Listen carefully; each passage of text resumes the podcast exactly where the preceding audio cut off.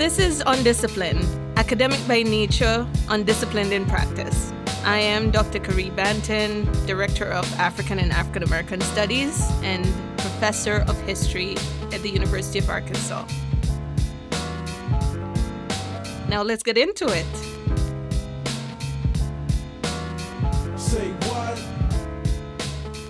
Judge Wood and I, I think he perhaps does not remember this, but we met a good while ago uh, at CLC Church you you had a few like little zingers there, and uh, oh, so like, I was speaking at church. Uh, no, you weren't speaking at church. I think we were just in church together, and uh, we uh, Roderick and I had attended church with Marvin and Nicole. Oh, Nicole! I talked yes. to Miss Nicole this morning. That's yeah. awesome. The good people. Yes, we met then, but since then you have been an outsized presence in Washington County.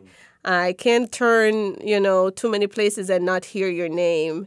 And so it's very refreshing as someone who is in the discipline of African and African American studies to have such a diverse group of individuals in all these different groups and professions um, that we can point to in um, this subject area and say, here are people doing the kinds of things that African and African American studies is concerned about. Uh, so Judge Woods is the Washington County judge, the chief executive officer for the county government, and he has had a vast experience in both the public and private sector. Um, serving as Deputy Secretary of State, doing uh, a bunch of service for the state of Arkansas. And so we would just like to, you know, welcome you and thank you for taking the time to be with us today. Well, again, thank you for having me. And now I'm recalling uh, you and Roderick. Uh, I, again, watching Roderick grow up and watching Marvin and Nicole before they got married and watching them come together. Marvin used to tease us about being married, and he, hey, let's go to Dixon Street, and, and oh, you guys got to go get permission. Ah ha ha. And then I said, boy, you about to marry Nicole? Watch what happens. He's been on lockdown. So anyway, yes. and, and Roderick has become quite the man, and so yes, both much. him and uh, Marvin are quite indeed, uh, you know, remarkable. They are. Yes. Thank you for having me, though. Uh, thank you. Thank you. Just to give the listeners a kind of sense of who you are. Where did you grow up? Where Where do you come from? Where Where are Doc, you from? I, I, Doc, I grew up in the uh, city of Chicago. Grew up there in Jeffrey Manor, Roseland, and Jeffrey Manor, two communities known not so much for all their great, uh, for normally stuff they probably what you hear about in the news today. Yeah. A lot of gang, a lot of drug uh, activities and all. But we were poor growing up, and those were the communities, and but very tight knit communities. I had a bunch of mothers. Mm-hmm. Um, you couldn't get in trouble down the street because that mother would get exactly, on you. And by the time you got home, your mother already knew about it, and you got in trouble again. But right. so I grew up in the south side of Chicago. Uh, went to uh, grade school and high school there. Then went to school up in uh, Iowa came back to Chicago and um, worked there before. A little company uh, who's pretty big in Arkansas had recruited me. I worked for them while I was in college in Iowa. Uh, Where did you go in Iowa? Iowa State, Ames, uh-huh. Iowa. This is a school I went and I was working while I was there at a little company called Walmart. Oh. and uh, I said, boy, the last thing I want to do after I graduate from college is work in retail anymore. And that was hard work, even in and and uh, and the only people who wanted to hire me were retailers because he's got work experience. And I ended up coming back to Chicago and I worked as a store manager with Woolworth. Uh, you guys too young to remember that, but that was original five and dimes. And we remember Woolworth. You remember Woolworth?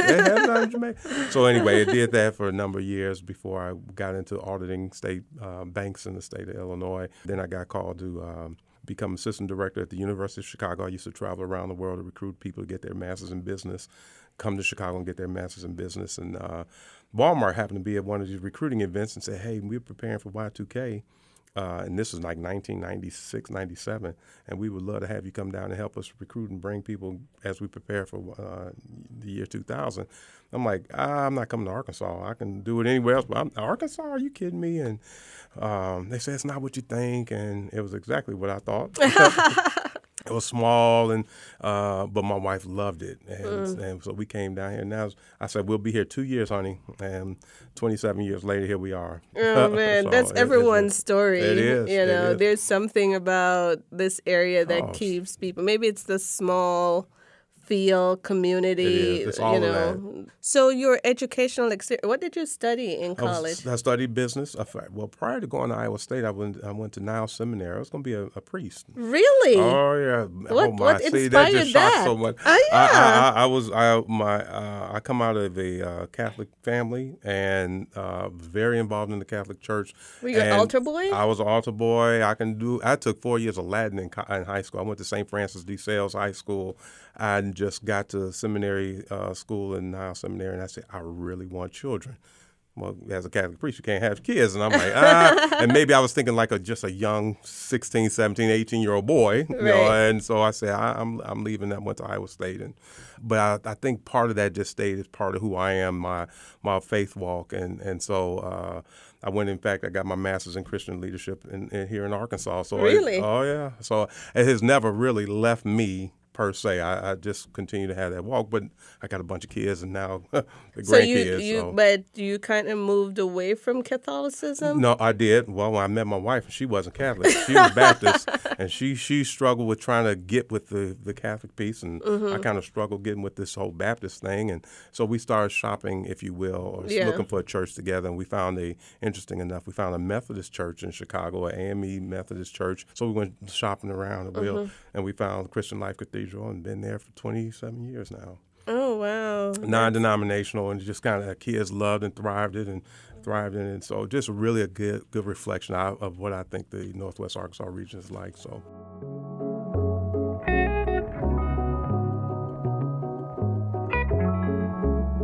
you know, I, again, I was found in the streets. Uh, again, uh, in the streets, found as, a, as an infant in a box.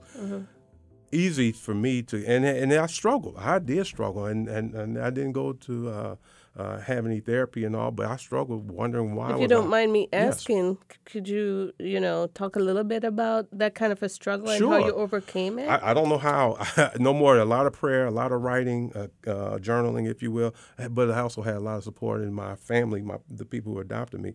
But growing up, I wondered why was I given up for adoption? What did I do? What was so bad that I did that my parents would say, "We got to get this kid away." so you felt abandoned, I- oh, absolutely. Knowing that I was adopted, that's all I knew. And that was mm-hmm. only, I think I shared 12 years ago, I found out that I was actually abandoned. Now, to be adopted and given up for adoption is one thing. Mm-hmm. 12 years ago, as a grown, grown adult, to find out that you were left in a box in the street, I, that just really, but had I, so me growing up as a teen, we go through it. did you act out? Uh, I had my mohawk days where I, when I grew out my mohawk. You had a mohawk? Oh, oh, yeah, I did. I, and I told you I wanted to be a priest. So I mean, I did, but I also had a responsible parent, mom and dad who who allowed me to wear the mohawk and, until she said, "Not in my house." You, all right, you had your your expression time. Now get that that get that cut your stuff off your head. You're still the oldest of your brothers and sisters, and you you have a responsibility. And so I got a lot of that early on. Were your brothers and sisters also adopted? No. So my parents couldn't have any kids, and so they went to the uh, orphanage downtown to foster a little girl, and they saw me and said, "Nope, we're gonna foster this little boy." And they started foster caring me, and next thing you know, she gets pregnant, have my brother, and gets pregnant again, have my sister get pregnant again, have my brother. So it was almost like the Lord said, "Go get this kid first, and then I'll give you." Because she wrote in her high school yearbook, "I want a house full of kids and be a teacher." She became a teacher, but no kids, and so she went and got started foster caring me, and then she got a house full of kids. So is this a, a black woman also from the south side Yep. as well? Oh yeah, oh yeah. But my struggle, even even so, having the responsibility of uh, uh, brothers and sisters looking up to what am I doing? How am I doing? You know, you're the oldest, you're responsible. You, you can't. Your baby brother does whatever those. All the things that old, our older siblings get. That's kind of what I was going through. Yeah. But I also had this. You're teenagers. You're going through puberty. You're going through. You know, oh man, is she going to ask me to prom? Can I ask her to go? And if she says no, you know, it's just stuff. It's just life. Your your body is going through changes. For me, I had that extra layer of Yeah. who do I look like? Why Who- did I? who- Who am I? Who am I? The So when did you of- discover that you were adopted? always, or my parents always told me that I was. I just didn't understand the gravity of what it meant until I was probably in uh, mid to middle, middle, middle school, going to grade school. Dang, so I was actually given away. My name changed. I remember it changing from Thompson to Wood. The people who adopted because You I remember that? Yeah, because I was ten years old when I got adopted.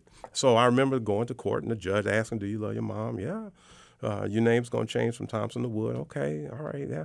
And so I remember all that. I, so again, very, very. But I, the struggle of what did I do and why was I giving up for adoption? To deserve this. I, then I got beyond. Okay, maybe it wasn't me. Maybe she was a prostitute and didn't have time for it. Maybe she was too young. Maybe she was too old. Am I a product of incest or, uh, you know, I, was it interracial mind is just relation? Oh, all and ev- and it wasn't a quick one. I think about were they an interracial relation that wasn't acceptable back then, and they had to do this. Where she was too old, she was too young, I, all these type of things, and each scenario that I would play in my head would go months, two months before I get to a place where, you know what, I guess it doesn't matter. She had me. I guess it didn't matter. She had me, and that's the only thing that kind of kept me going on. I guess it didn't matter. She had me until I found out 12 years ago. Not only did she put me up for adoption, she left me out in the street. Oh, that really took me out. Until So I do- found a guy who found me, and he said, "Well, she must have loved you because she put you in a place where you can be found." be seen. Okay. She could have left you in the alley. Mm-hmm. And again, I'm grown at this point, and I always, I always fantasize about who this person was and what struggles they were going through, or could have Right. left that that that this kid out there and all. Uh, and now, you know, a couple of weeks back, I just meet my my biological sister, and it's just been a, a, a- a huge family. so when all. he tells you that it, she put you in a lit place for somebody to find you, that was a relief for you? I had I had already reconciled that years ago. Uh, again, being the oldest of brothers and sisters, and me trying to think of do I go to college and all this type of thing, go to go into the ministry, um, was God has said to me, audibly to me, I've been with you the whole time. What you're searching for is a physical likeness and a physical mom and dad that most people take for granted. Yeah. I, your dad, has been here the whole time. I've been with you, and I'm never going to leave. And so that kind of helped helped me at least work work through the fact that okay, I, I wasn't abandoned. I wasn't alone. I did have someone that I can speak to and write to and, and cry and share what was going on with me when Mama couldn't understand the one who adopted me because she she just didn't understand when I was 18 years old. Mm-hmm. Hey, you gonna help me find my birth parents? And and she just broke down and cried. She My thought she wasn't enough? I, eh, I wasn't a good enough mom. What you you gonna leave me? I, I don't want another woman telling me what to do. What do you think I want to go? That had nothing to do. But she couldn't understand that. That hole in your heart. Oh, right. Until Mm-hmm. and I didn't understand why she was acting the way she was until I got married and had a kid. Mm-hmm. Oh, it's all about protection. She didn't know what I would find. She didn't want me to be hurt by something that. And now I'm thinking about just finding all this out at this age of a month or two ago. I don't know if I could have handled all that back when I was 17 when I wanted to know it all. Right. You know, it's just so so all of that has just been so going back to why do people medicate and do drugs and all that Mm-hmm. Stuff. I think individually we are all working through something. All kinds of things. All Absolutely. kinds And how do we manage through that? And, and what kind of support mechanisms do we have? And who are we leaning on? And do you on? have purpose? Because you your had a purpose? purpose. You, your Oh, mama always oh. told you you have to take care of your, your brothers and sisters? Exactly. So And- you were driven. Oh were my ambitious. gosh! I, and I, I was very, I was a very grateful kid. I, I mean, I probably overdid it. I used to thank her all the time for adopting me, and she would get so mad because most kids don't thank their parents until they get the you know, NBA trophy. You know, hey, mom, love you, dad. You know that type of thing. I used to thank her as a kid all the time because I know I could still be in the orphanage if she did not come and get me, and she would get mad. Don't do that. I, I did everything but birth you. Stop saying that uh, because she didn't want me to f- think Feel differently. differently, Uh, But. I, I did. I, I do know, and that's these. We got four thousand kids in the foster system here in Arkansas, and and it, and again, they're looking for that forever found home, that forever family, and all. So anyway, your question about why is the country so uh, medicated, and back before it was drugs, it was alcohol, and and again, I think we're all on this search for meaning and purpose and Right. hope, and uh, and you you're going to find it in some some form or fashion.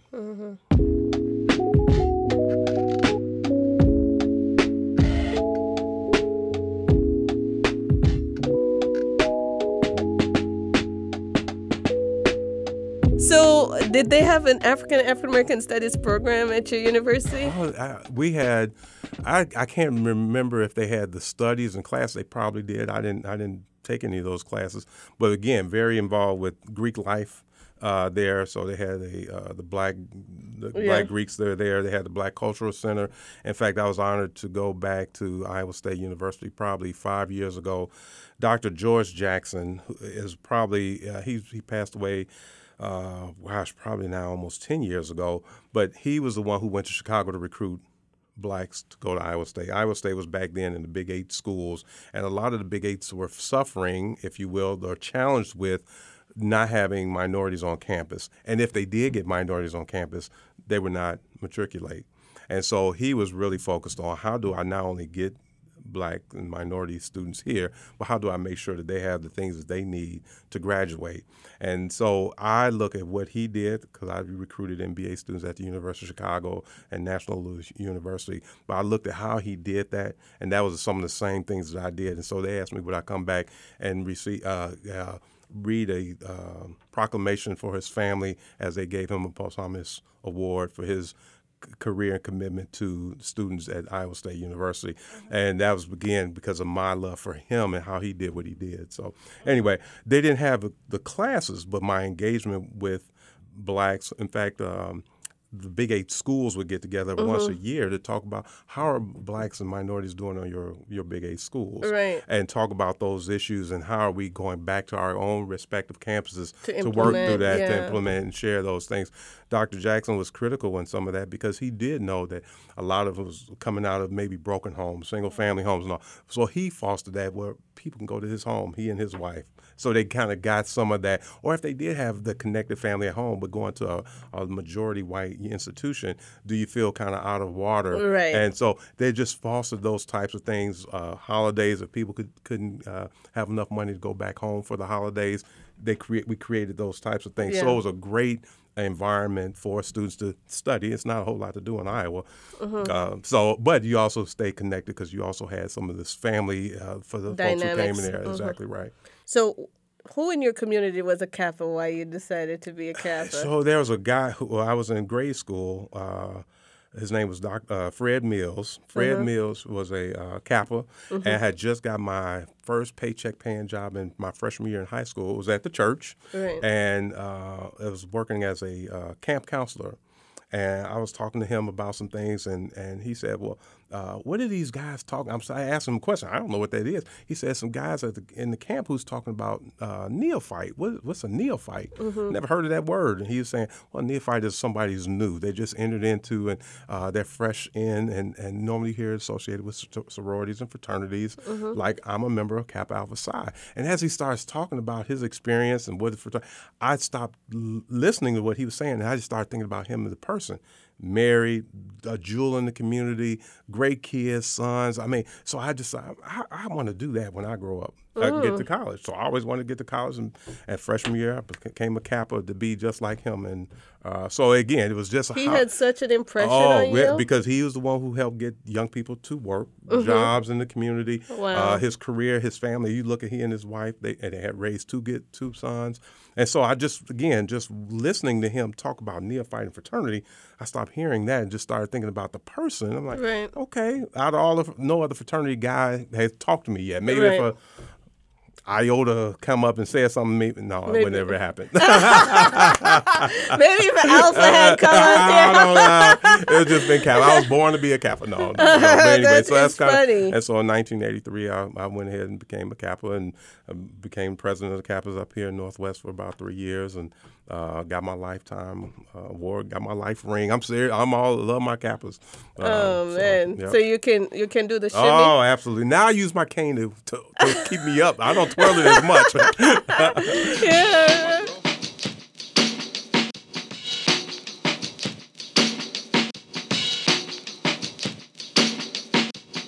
If you didn't take any African African American studies courses, a significant part of what we do is kind of these, you know, experiential experiences, uh, study abroad, and so on. And you do one of the things that we do at the University of Ar- Arkansas, which is go and study abroad to Ghana. Mm. So you Oh, got to. Ghana. How, Got to Ghana how did that A couple of happen? times. So I, I psh, fascinating and always wanted to be go to the continent, the motherland. And You always had that dream. oh, absolutely. And so uh, when I became uh, deputy secretary of state.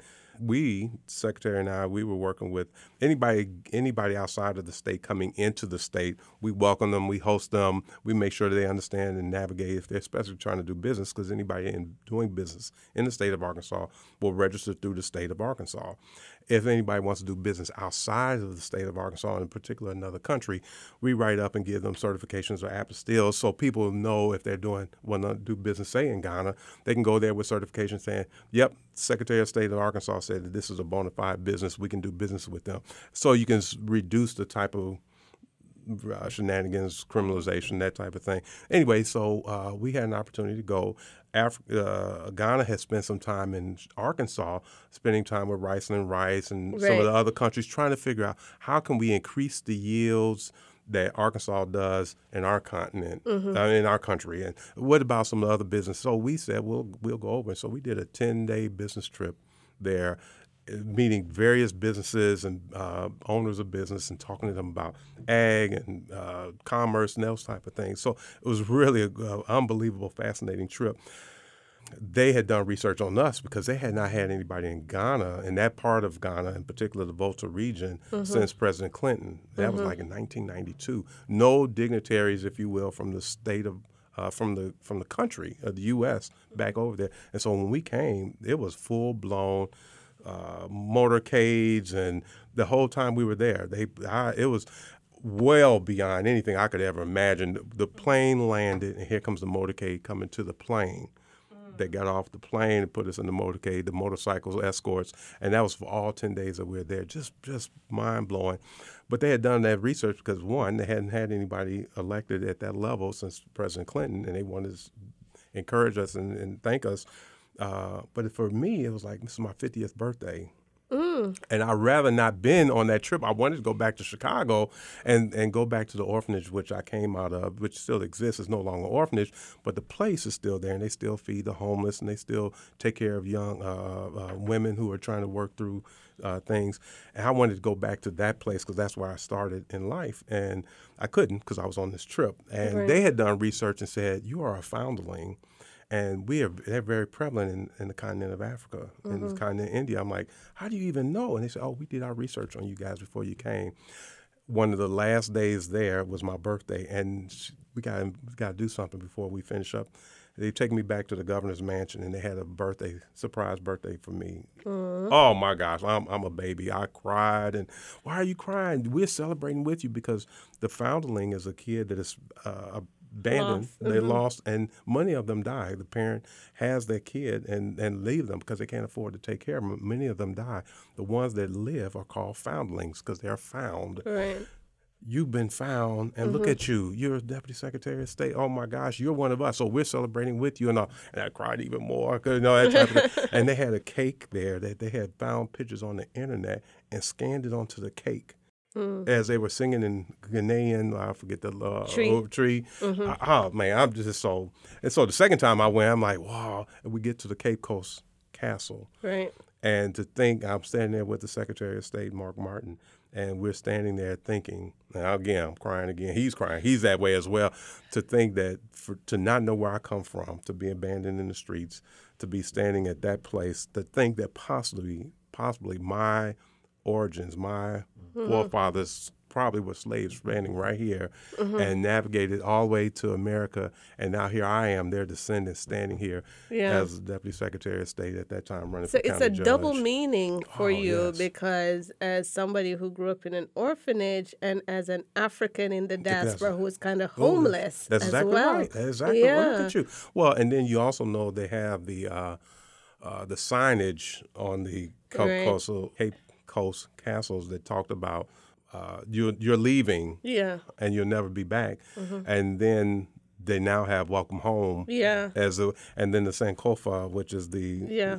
Uh, the bird, the that bird looks, that looks back, walks forward but looks, looks, back. That's right. Yeah. Never forgetting where you come from mm-hmm. as you go forward in the future, and it's how powerful that really is. Mm-hmm. When I got there, to actually say, "Man, I, I can't forget that. We shouldn't forget that because the Sankofa bird is the emblem of our African and African American Studies program. is here. it? There's, mm-hmm. there's a powerful. I don't know if you've seen that one, but it's a great powerful It's uh, symbol. a, it's what is called Matthew and Adinkra symbol, and with Africans, lots of philosophy is hidden in symbolism, Mm-hmm. right? So the Sankofa bird is one of those. It's a bird that's walking forward, but its neck is turned back. It's like go back and get what you've lost, so you can go forward, exactly right? right. It's it's almost like that. You know, people without a history. You know, you have to know your history in order to know your Absolutely right. future. That's exactly right.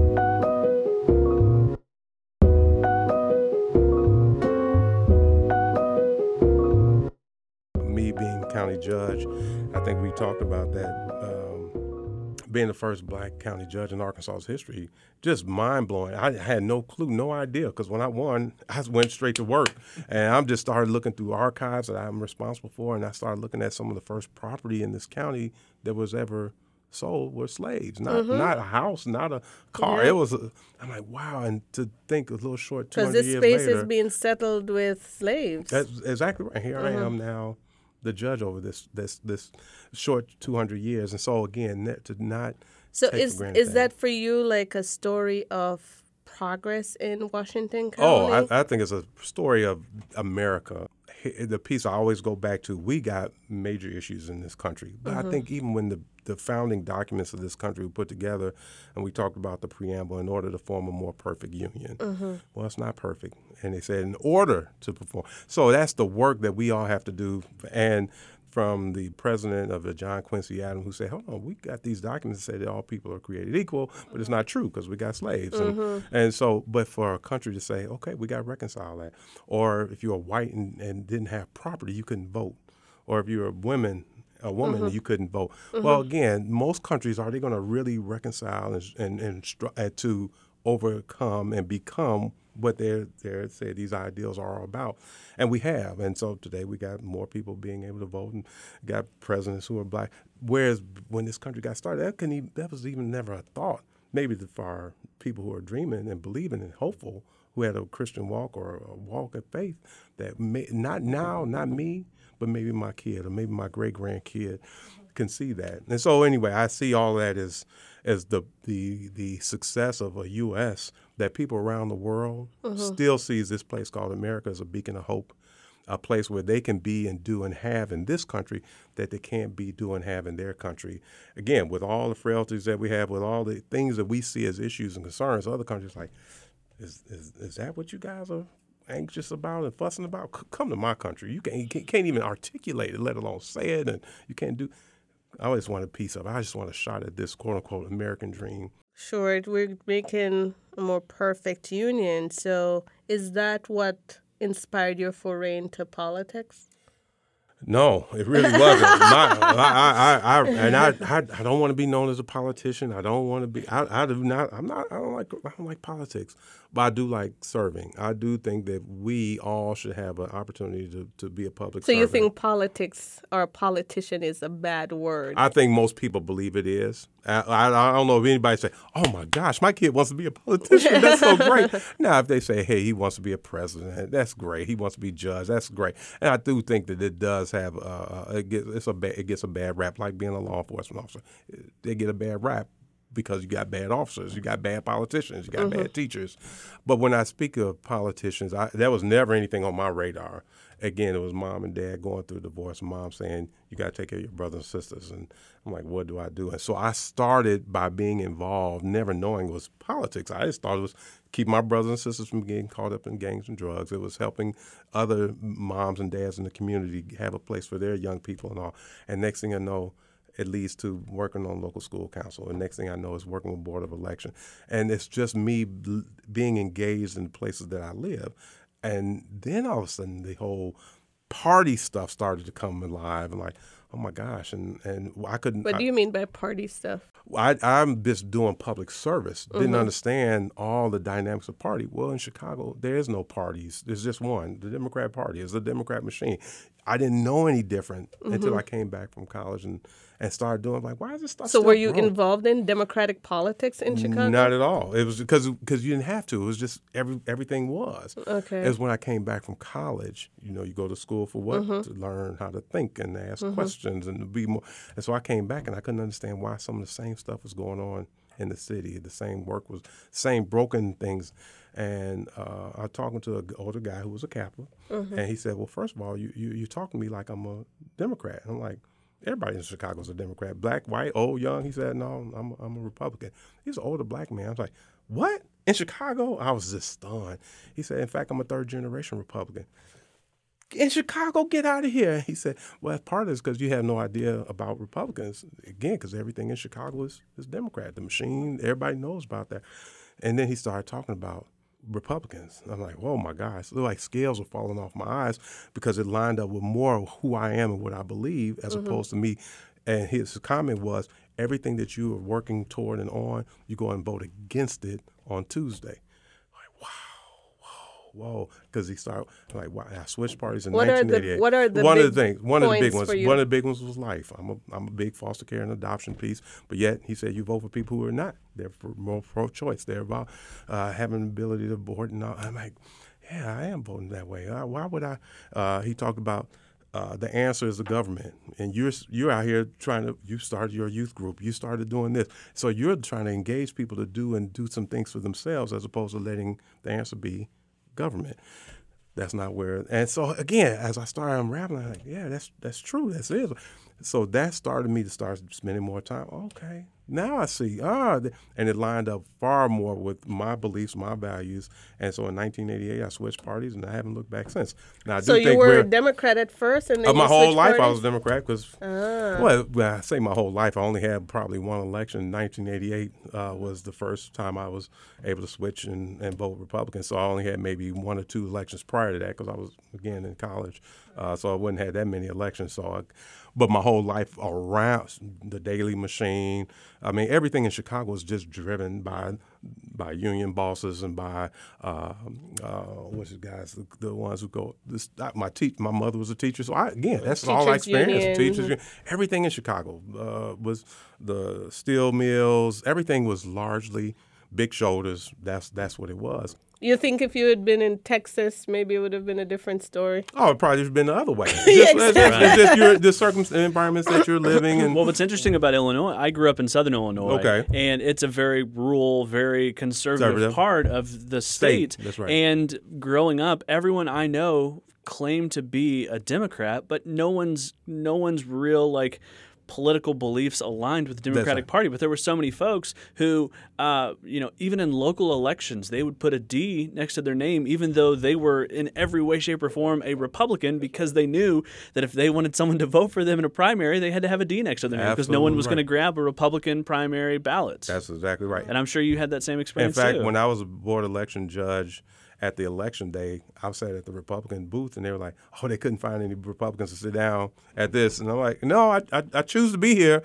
And again, just because, to be uh, yeah, it's just it- even now. I mean, yeah, at 20, 20, 30 years later, I still get folks like hey, scratch, scratch their head. Me running for county judge here in Washington County was just a unbelievable piece because again, I don't think you can win, win county judge without getting some Fayetteville votes. The rest of the county may be relatively conservative, but the city of Chicago, uh, city of Fayetteville is considered probably one, one of the most progressive cities in the state of Arkansas. Well, how would I pull that off? Well, I didn't know if I would be able to pull it off. All I knew is who I am and what I've done. I spent 27 years in Fayetteville. My kids went to school here. I was in the soup kitchens here. I mean, I, I was at the, the local uh, uh, at the university. I did all kind of work here, doing the same stuff I did in Chicago. And I really think it was people who said, "I know this guy.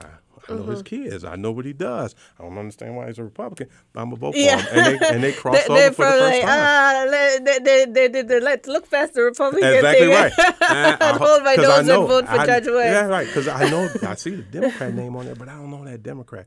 I know this guy. I know what he's been doing. I see his kids. I know what he's doing at the church. I know what he's doing with business. He recruited and brought business. He recruited and brought me here. I mean, and so they did. And then they voted me in a second time. So therein lies where the party piece at, at the end starts to say, okay, what are you doing? What is the result? So when you ask the question about what is that to be the first black county judge in Arkansas's history, blew me away. I just knew for sure that would happen. That happened a long time ago. It hadn't. Mm. Why?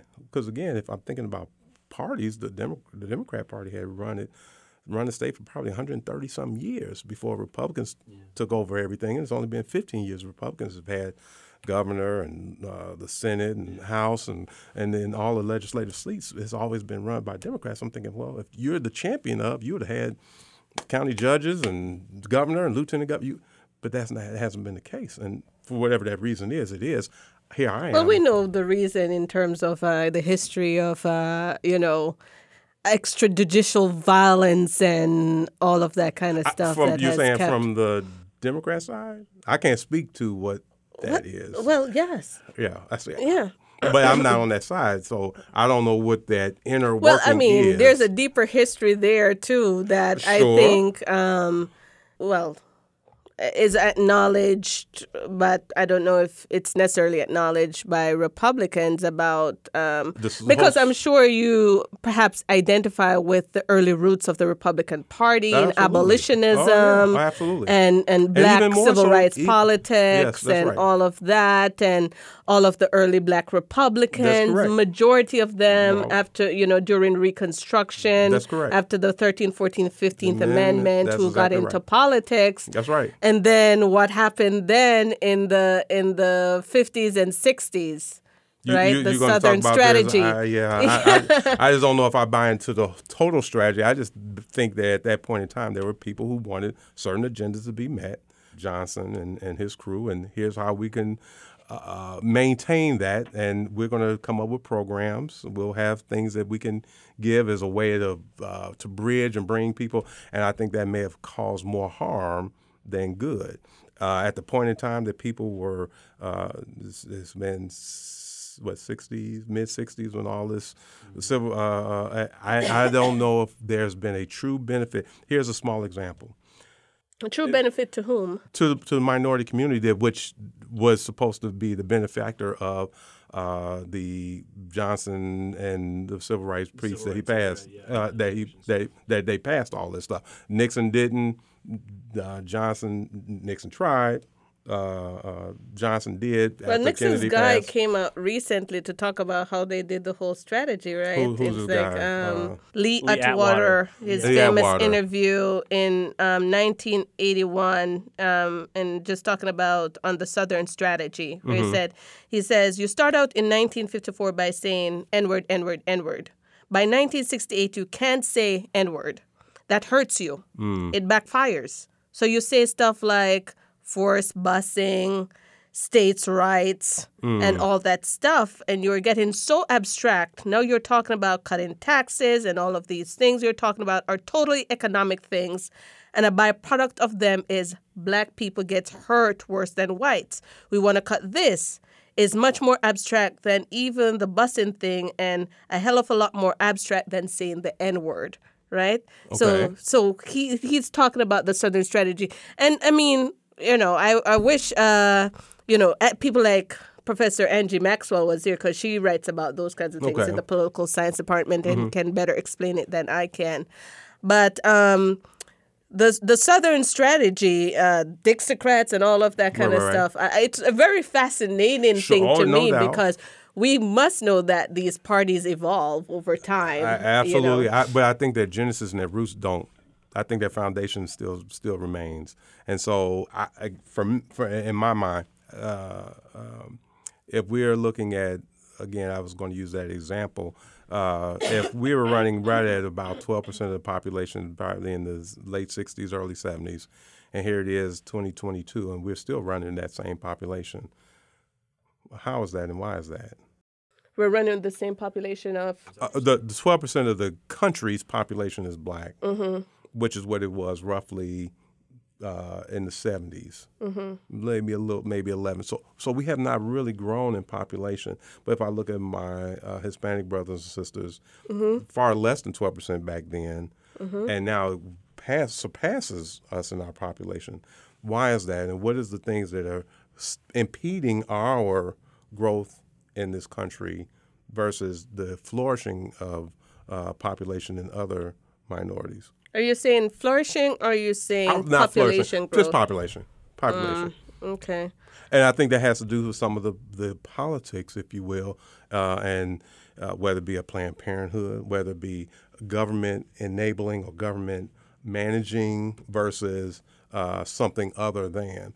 Where, if we look at again where our black population, uh, where our growth was, and what we were doing, and where our families and where business and where those types of things bloom it going. I mean, when you talk about uh, your Black Wall Streets and all, we had a lot of things moving Exactly. going Yeah. until we moved from republicanism, if you will, and move to Democrat. move from this strategy thing or or Johnson and, and I saying, think hey, that is endemic white supremacy that you talk about being a part Oh. of this nation since its inception. so so so they're systemic. Of course. All right. So how would the system allow the the the the the, the Latinos? no, no, no. The allow the growth and success of black prior to the burnings of of, of some of these cities like in Tulsa.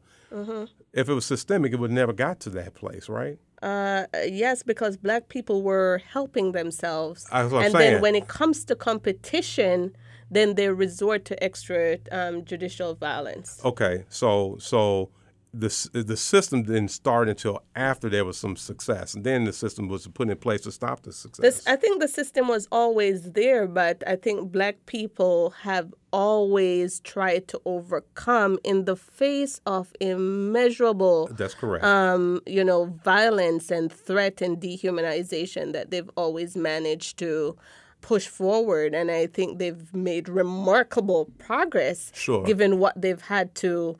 If you look at a lot of all of um, a lot of those cases from Tulsa to St. Louis to, right.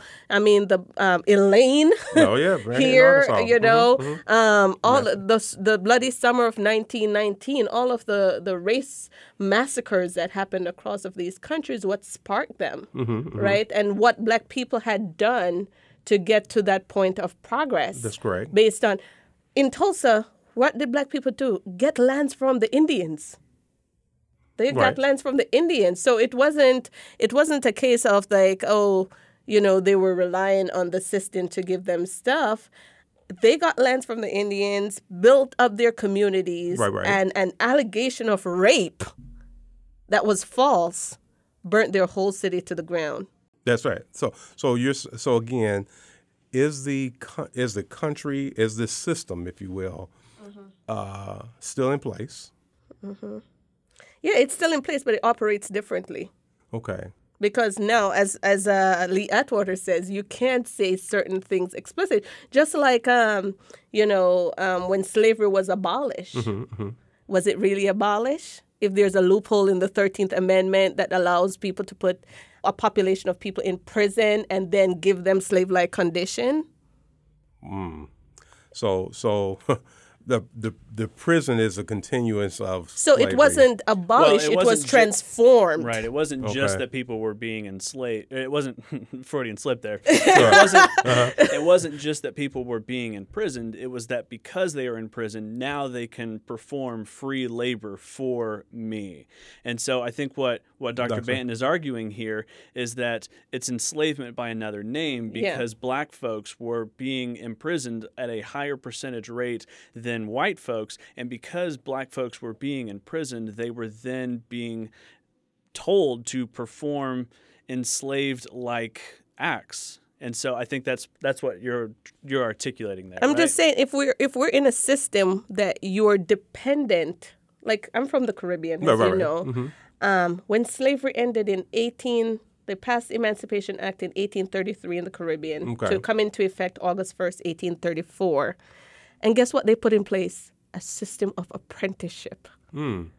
And is it these former slaves who have been doing the work, they're going to be doing as apprentices, right? same work. It but that says to you that they need labor. Sure. And they're giving the plantation owners time to adjust. Okay. So if you're in a system that this labor is so important, you can't let go of that labor. Now you're going to start to criminalize things because there's a loophole, as you well know, in the 13th Amendment that slavery is abolished except. right, you you're aware Wait, wait. of that um, that loophole. Um, the Thirteenth Amendment basically says that neither slavery nor involuntary servitude, except as a punishment for crime, whereof the party shall have been duly convicted. You know what they start criminalizing? Vagrancy. Mm. All post-slavery societies, you see vagrancy in Brazil, throughout the Caribbean, in the United States South. Vagrancy, standing around. Why aren't you working? Now you're in jail. Now the same conditions of slavery apply. So Douglas Blackmon wrote a book called Slavery by Another Name. Lots of corporations in Atlanta, in the South, that relied upon that basically enslaved labor of African Americans after slavery ended, after the 13th Amendment had been passed. Okay. Uh, So so so again, I'm still trying to get to then th- since this system is now that, uh, and you can now go to prisons that have a overpopulation of minorities, in particular blacks. Uh, not because they've increased the crime, it's because low crimes of just hanging in the street will incarcerate them, uh, and now they're in. Uh, but because you have such uh, governmental oversight, they're not out building roads and they're not out. Um, they're not. So the labor that you were getting is now is no labor because they're incarcerated. Per se, I, I guess there's some prisons I, they may be doing some I don't know gang uh, chain gangs and cleaning up streets and all that. But Yeah, a lot of prison labor was making stuff for Whole Foods, Victoria's Secrets, paying them five cents an hour, and all of that kind of stuff. Isn't that slavery like to you? is it slavery like or is it slavery? I I mean, it's slavery like. Would you Would you like to be working in I- that I- kind of condition because you I want to be found with- working. I, I, I want to be working. Not I don't want to be in But jail. your labor isn't worth that, given what You're- these you're talking people about and these people can hire people who are free. That's correct. That's what I'm saying. I would rather be free and not behind bars and all. So the real question is, then are we working and uh, are looking to change our system, uh, in, particular criminal justice, where where I think you're saying this Mm-hmm. Yeah. system piece is.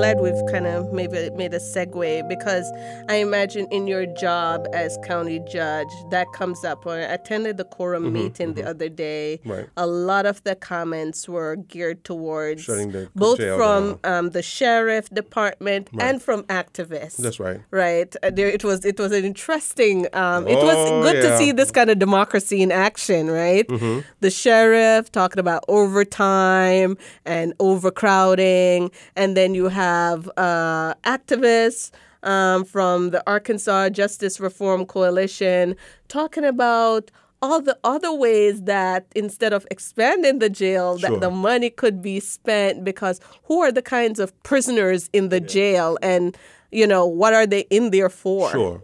So so from if you ask the sheriff, you ask me, it's not going to be the vagrants who are in there. Mm-hmm. It's going to be the ones that the the state is sending or the Fed is sending, who is they're criminal, they're they're high propensity violent or violent. The non-violent has already been. The sheriff is going to release that because that's not going to be as large of a, a threat or public safety to the citizenry than the one who's uh, done the rape or done done some other violent So crime. you're saying that the majority of people in the jail are violent offenders? would be the propensity is that yes, that's what I would say that the sheriff would say. I have not gone to the jail and asked every person why they're in there. I, I know if we ask that question though, if you ask the circuit judges, if you ask the the sheriff, who's in our jail, it's not going to be we got 800 plus people in there who are sitting on the street loitering. What about people who don't pay their fines? Are they I, held I in think that's a that's part of why we have a criminal justice system. Uh, but I, even those guys, I think if you so if you fail to appear, which is what you're talking about, Mm-hmm. do they get a pass? That's what I'm I, asking I, you. I, I think they do. Uh, if they fail to appear two, three, and four times, I don't think they do. And that, then they have a warrant out for their arrest.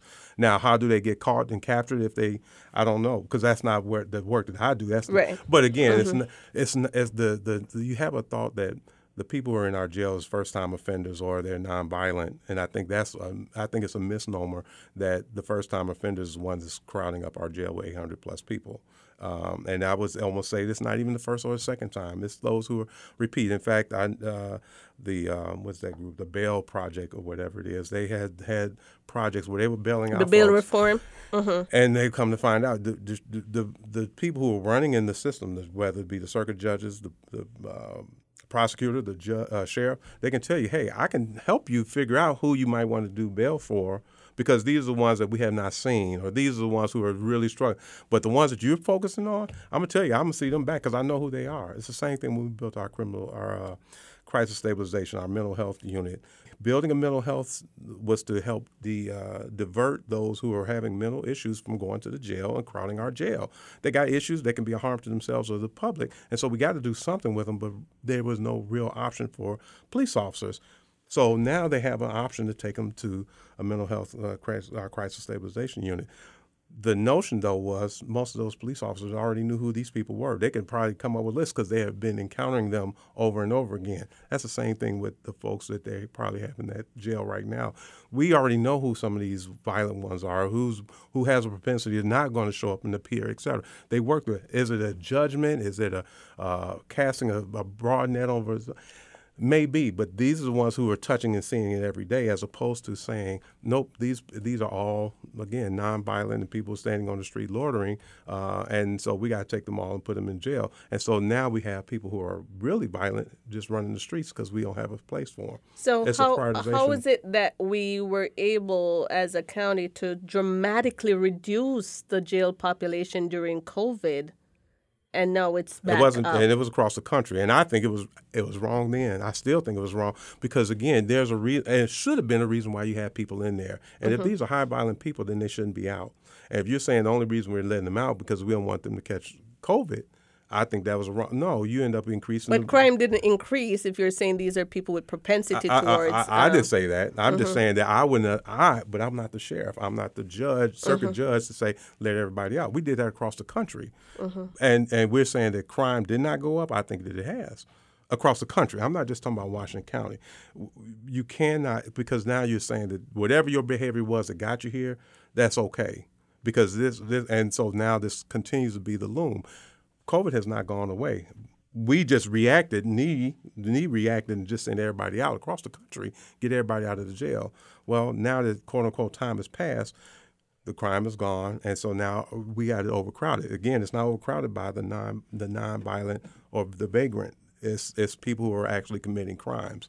Do you not open? And again, I think that would be to say, hey, we don't need a jail. We just need to have more mental institutions. And again, I, I wouldn't argue that because I'm I remember when we used to have mental institutions.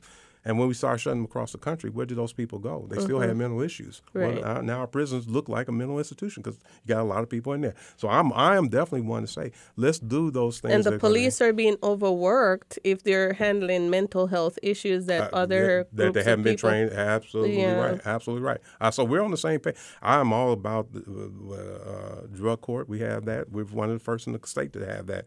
Uh, we got now our mental health uh, crisis stabilization unit. So I'm all about doing the things that's going to help help people get their Mm-hmm. their uh, uh, true things that they need. If if it's a drug, if it's uh, mental health, it's not helping them being in the jail Mm-hmm. because they still get when they get out, they still got the same issues that got them in there.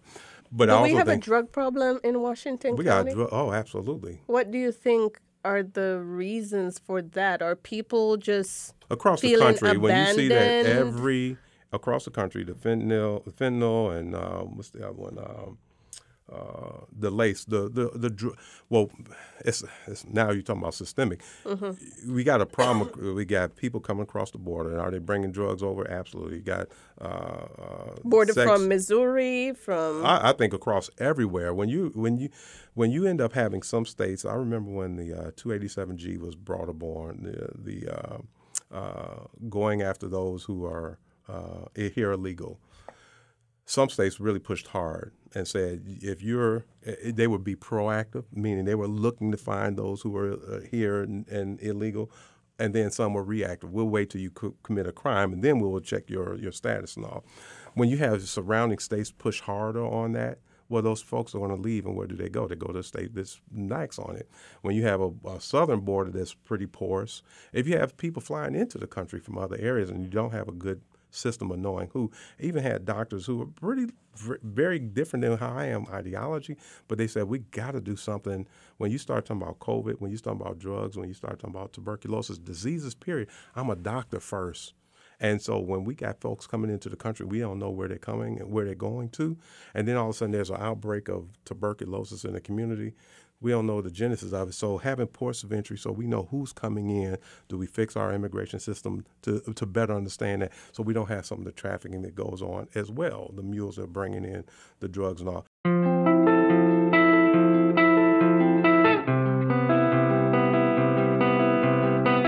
What do you think the impact of the university has been on this county? I've been real appreciative of the, of the university. Uh, they, they, take my money because my kid is over there, and they were taking my money before my kid got over there. Just like University of Little Rock, just like ASU, they all got my money for kids going to getting their degrees and all. But I, I wanted to do even more when I became county judge with them, and so uh, I had I had my deputy county attorney. I had him come and intern while he was in law school. Uh, I have some of the business students come and do uh, business analysis on our budgets. So they get real work experience or real portfolio building. So when they get, graduate, they can speak to, hey, we were able to take one of the largest growing and fast growing counties in Arkansas and look and understand their budgets and give some feedback and talk to their their leadership about, man, why do you guys do it this way? Have you considered doing that thing? And some of it would be out of context because they wouldn't know all of the rest of the backstory. But this them doing their back work and the research and all for me is my way of reaching back because one of them was going to be the county judge one day you know. And so I think the university has been a good partnership. Emergency services, uh, anytime that there's a, a, home football game, I work with the university. I declare an emergency because they can't handle a football game with their University of Arkansas police. My sheriff's department, big as it is, and as great as they are, they can't handle that. But me declaring an emergency, I can call other counties to come in and bring and provide because I'm responsible for public safety. Mm-hmm.